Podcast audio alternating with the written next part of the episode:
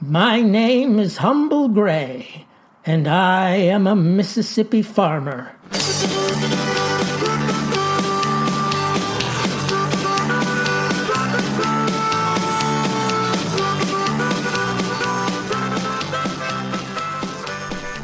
Now, ladies and gentlemen, you know my feelings about the theater. I've made it pretty plain that I see it as an inherently wicked enterprise, one fit only for those of tainted virtue.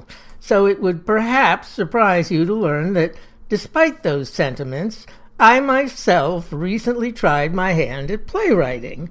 That's right, I actually penned a work for the stage.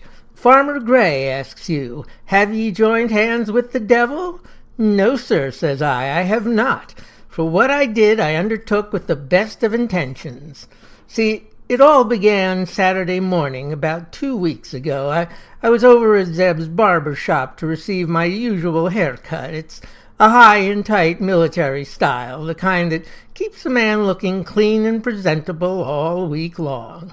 Anyway, Zeb was working on the customer ahead of me. He was a young fellow named Newton Freeling, just 22 years of age and a recent graduate of Ole Miss.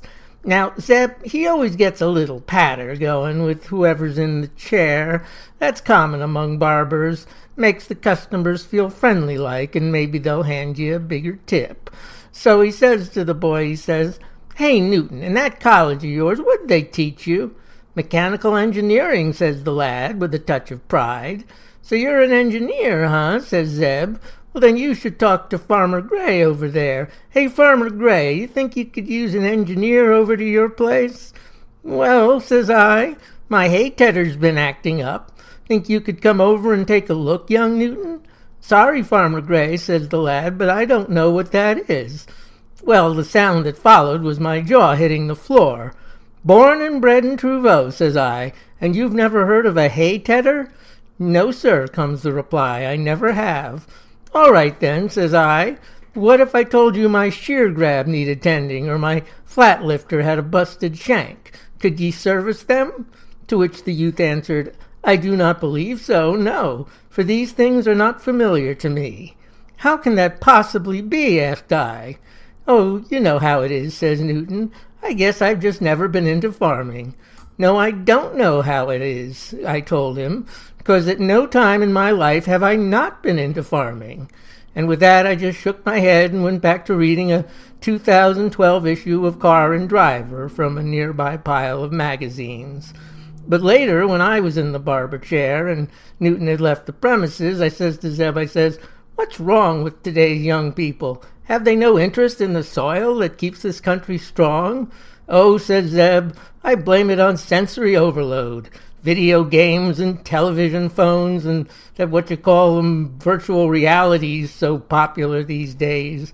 Well, says I, there, there must be some way to get through to 'em. I don't know how, says Zeb. I don't know how. Anyway, that idea got loaded into the back of my mind and would have stayed there too had something not occurred to jostle it loose.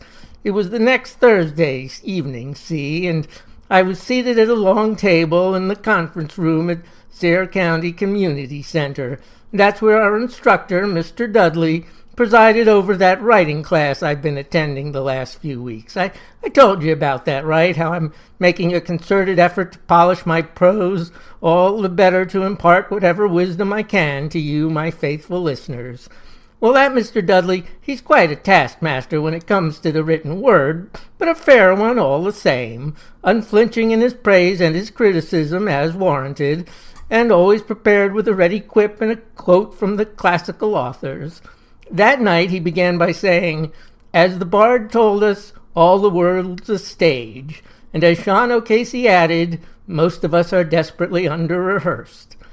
And then he got to the crux of the matter, suggesting that we, quote, break Mr. O'Casey's cycle, unquote. For tonight, says he, I am tasking you with penning a dramatic disport, i.e., a play. With that, a few of my fellow students exclaimed in surprise for it sounded to be an ambitious undertaking. What should we write about? says Rudy, a construction worker whose hands are proudly calloused as a farmer's. Anything under the sun, says Mr. Dudley. Can I write about a squirrel that talks? asks Rudy. Certainly, answers the instructor, if that's, you know, what's going through your head these days. Oh, says 19 year old Polly Sue. I know what I'll write about. Bet it's about the ex fiance again, mumbled Tammy Lynn. Beg pardon, says the young girl. Oh, nothing, replied the other, nothing at all. At this point, I cleared my throat, politely, but in such a way as to attract the instructor's attention. Yes, Farmer Gray, says Mr. Dudley. Did you wish to interject? Well, sir, says I, it's just that, see, some of us, uh, well, some, I mean, like me, I suppose, might not look kindly upon theatrical endeavors. Folks prancing about the proscenium in powders and paints, it just might rouse the ire of a good Christian. Ah, says Mr. Dudley, do not est- underestimate the deific complexion of stagecraft, for as the divine Sarah, aka Miss Bernhardt, so brilliantly stated, what matters anything to him who is enamored of our art? Does he not carry in himself every joy and every beauty? Yes, says I, but I still don't think Jesus wants his flock cavorting about like a bunch of Florodora gals. Of course, that's just my opinion. To this, our instructor replied, Then take note of Samuel Beckett, who said, I am interested in the shape of ideas, even if I do not believe in them. What's that mean? asked I. It means, says Mr. Dudley, just write the play. I rode home that night with my lifelong friend and fellow student, Davis McClyde, a fine gentleman and a stalwart member of the Southern Convention. I do not cotton to this, says I, as I steered my truck north down 315. One must not write for the stage, for it only encourages acting. Well, says Davis, since it's been assigned, there must be something you want to write about. Hmm, says I. I'll have to admit I was stirred up the other day about our young folk and their lack of interest in the plow. Why, that young Newt Freeling couldn't tell a rotary tiller from his behind. Then maybe you should write a play about that, says Davis. You could call it Newt Freeling is Stupid. I don't think if I don't know if I should be that direct, says I, but now that I think on it, wouldn't it be something to draw the youngsters back to the land? You think I could could write a play that would do that? I'll bet you could, says my friend. In fact, that's such a good idea, we should write it together. You mean collaborate, says I? Sure, says Davis. We can make it about a, a lost young man who finds his way to the farm of two old gents. We'll call 'em, well, we'll call 'em Farmer Roy and Farmer Rex. And together, those fellows lift up this downtrodden boy by introducing him to agriculture. Really straighten him out and put him on the right path. That sounds, says I, like a great idea. If we could write such a work, we could turn theater into a force for good, not prurience and sin. Amen, brother, says Davis. Amen. So it was agreed that each of us would write half the play. I'd write the first scene, and Davis would write the bit after that, then hand it off to me, and so on and so forth till we had ourselves a full length drama. One that would prove so irresistible the boys and girls of these United States would drop their remote controls and pick up a hoe en masse. In fact, I was so inspired by the prospect, ladies and gentlemen, I went to work that very night, writing like a man on fire. Why, all week long I could barely keep my mind on my chores, so keen was I to get back to pounding the keys of my old Royal Safari typewriter. Indeed, so fervently did I work that by the time Thursday evening rolled round again, I had the finished scene in hand. Ready to knock 'em off their feet, says Davis, as we Rode toward the community center again in my pickup. Sure thing, says I. And you? Got my scene right here, says he, holding up a manila envelope. And won't teacher be proud of us? Right, Farmer Roy? To which I replied, He will indeed, Farmer Rex. He will indeed. Twenty minutes later, we were back seated round that long table, Mr. Dudley at the head, like father at Thanksgiving dinner. I hope you all worked hard this week, says he. For to quote Lao Tzu, an ant on the move does more than a dozing ox. Unless the ox is dozing on the ant, says Tammy Lynn, who seems to enjoy getting in the last word. All right, says Mr. Dudley, paying no apparent mind. Who wants to read an excerpt from their assignment? Oh, me, says Polly Sue, who was a bit of a teacher's pet. The title of my play is What You Wearin', Pervert? Act 1, Scene 1. A pretty young girl enters. Her name is Molly Sue. Not Polly Sue, which is me, but Molly Sue, a totally different person. And Molly, she says, What to do, what to do. My handsome, manly boyfriend has asked me to marry him. And while I would make a stunning bride, this is a big decision. After all, I have been asked to pledge my troth, and that cannot be taken lightly. Oh, but I would look amazing in a wedding dress, and having maintained my chastity, I am eligible to wear white. I think, I think, my answer will be. Suddenly, Molly Sue's boyfriend enters. He is sweaty and out of breath, and she cannot help but notice that he is clad in nothing more than little girl's rumba panties and high heeled shoes. There is also a pistol in his hand. He says, Molly Sue, Molly Sue, you have to hide me. And she says, Whatever for? Because, says he, I am being pursued by officers of the law. Oh, says Molly Sue, is that because you are wearing inappropriate attire for a young man? To which he answers, No, it's because they think I tried to rob a bank. And why would they think that? asks Molly Sue. Because I did, says he. And by the way, have you thought about my proposal of marriage? Suddenly sirens blare off stage. I have, says Molly Sue, and I was going to say yes. Oh, joy, says her boyfriend. But now, continues the girl, I must answer in the negative. We are too different, you and I, seeing as how I'm a church going 19 year old who's pretty as a peach, and you are a perverted cross dressing bank robber. I hope you understand. I do on some level, says the boyfriend. Now, if you'll excuse me, I have to shoot it out with the police and go down in a hail of bullets. The boyfriend exits, followed by the sounds of gunfire. Finished with her reading, Polly Sue put down her sheaf of papers and looked expectantly at the instructor. You know, says Mr. Dudley, I've noticed a bit of a pattern here. Every week you write about a bank robber boyfriend in rumba panties. Aren't there any other topics you might wish to address? I'm just writing what I know, says the girl. Just writing what I know.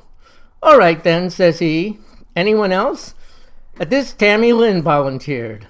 It's called Au revoir, dummies, says she, and while I haven't yet written the beginning or middle, I have committed the very last scene to paper. That's fine, says Mr. Dudley, for to quote Aristotle, an end is that which naturally follows some other thing, either by necessity or as a rule, but has nothing following it. I guess that's why they call it the end, says Tammy Lynn. Anyway, here's what I wrote. It says, Her no account husband and son fast asleep, Tammy Lynn pours gasoline down the hallway and lights a match, tossing it on the now highly flammable carpet. With the house quickly engulfed in flames, she merrily exits leaving the two louts to their deadly fate. The end. Tammy Lynn looked up from her text and said, What do you think? Is it stage worthy? Well, says Mr. Dudley, well, normally I'd be worried about burning down the set every performance. In your case, I'm more concerned about the fact that you too have fallen into a bit of a rut. In your case, you fantasize every week about killing your husband and son. Have you noticed that? Tammy Lynn shrugged. Are you sure? Well, says the instructor, I have some of your other papers right here. There's a poem called Tons of Fun with Dead Husband and Son, a short story entitled Two Idiots, One Bullet, and this haiku Lazy jerks, I killed 'em, yippee. Not sure that represents a pattern, says the lady, and I'm even more anxious, says our instructor, that instead of giving the character a name that sort of sounds like yours, like Polly Sue did, you gave her your exact name. Is there someone we need to call? No, says Tammy Lynn, but I promise I'll write something nice next time, like they both died peacefully in their sleep. Uh, all right, says Mr. Dudley. Who's next? Willis Davis stood up and said, Farmer Gray and I, we'd like to present. We're collaborating, see, on a really useful drama that'll school the youth of today. Ah, replies the instructor, as Ionesco said, if one does not understand the usefulness of the useless and the uselessness of the useful, one cannot understand art.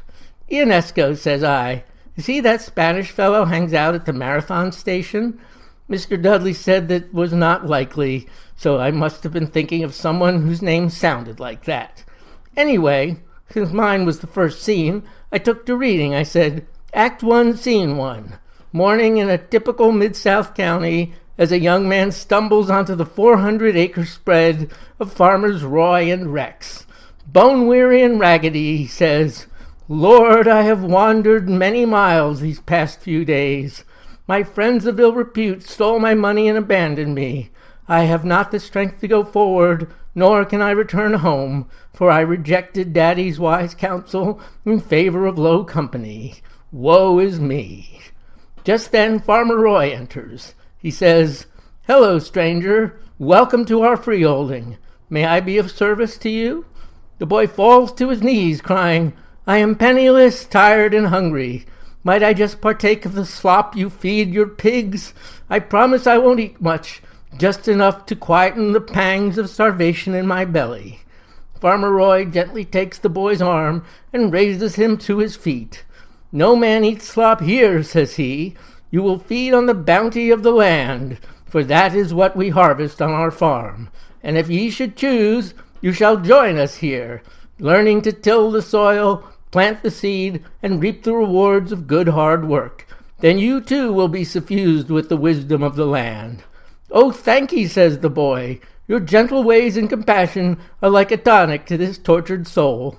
No, son, says Farmer Roy, thank you, for it is a privilege to help others. Now follow that path yonder, where Farmer Rex will help you with any other problem you might have. I will, says the boy, and off he runs with new strength the strength of a man who has found his future. End of scene one. I then turn to Davis. Would you now like to read scene two of our drama, says I, so that we might be further apprised of the boy's progress? Certainly, says Davis, and he stood to read. Scene two A barn. Farmer Rex, tall and bearded, grips the braided leather handle of his trusty bullwhip. Before him hangs the naked, muscular form of the young man from scene one, his hands bound above his head by a rope that suspends him from a stout pine rafter. Farmer Roy enters through the downstage barn door. What are you doing? asks Roy, to which Rex replies, I have just discovered this boy to be a sodomite. I must therefore scourge him, for the whip is the best counsel I can offer. But why, says Roy, have ye taken off your own clothes? for Farmer Rex is also naked, his lithe flame, his lithe frame glistening with sweat. Those clothes were too binding, says Rex. I couldn't properly wield the lash in 'em. Then, with a practiced flick of his wrist, he cracks the whip across the boy's gleaming. Now hold on, Davis, says I, stopping my collaborator mid sentence. What's the matter? says he, to which I replied, I can't say as I'm entirely comfortable with the direction this is going. But why, says Davis, I don't understand. So I answered him, I says, I want to write about a I want to write a gentle pastoral of good fellowship, and you want to write about stripping down to whip a naked man. Not that there isn't a time and place for everything, but I don't believe this is it. Please, says Davis, don't ask me to compromise my artistic vision. Well, it was clear we weren't going to see eye to eye on the matter, so we severed our theatrical partnership right then and there. But the decision was both mutual and amicable, so our friendship did not suffer. After class, Mr. Dudley asked to see Davis to discuss certain plot points, so I waited in the hallway for him. While leaning against the wall, hands in pockets, I swear I heard the snap of leather, followed by what sounded like yelps of pain. But it must have been coming from someplace else, because when the door opened, both men were smiling indicating that no altercation had occurred between them. What did you all talk about? I asked as Davis and I drove away from the center. Oh, says he, about how truth is more fun than fiction. Isn't that expression, truth is stranger than fiction? asked I. That do, says my friend. That do. Yes, sir. Play me out, Zeke.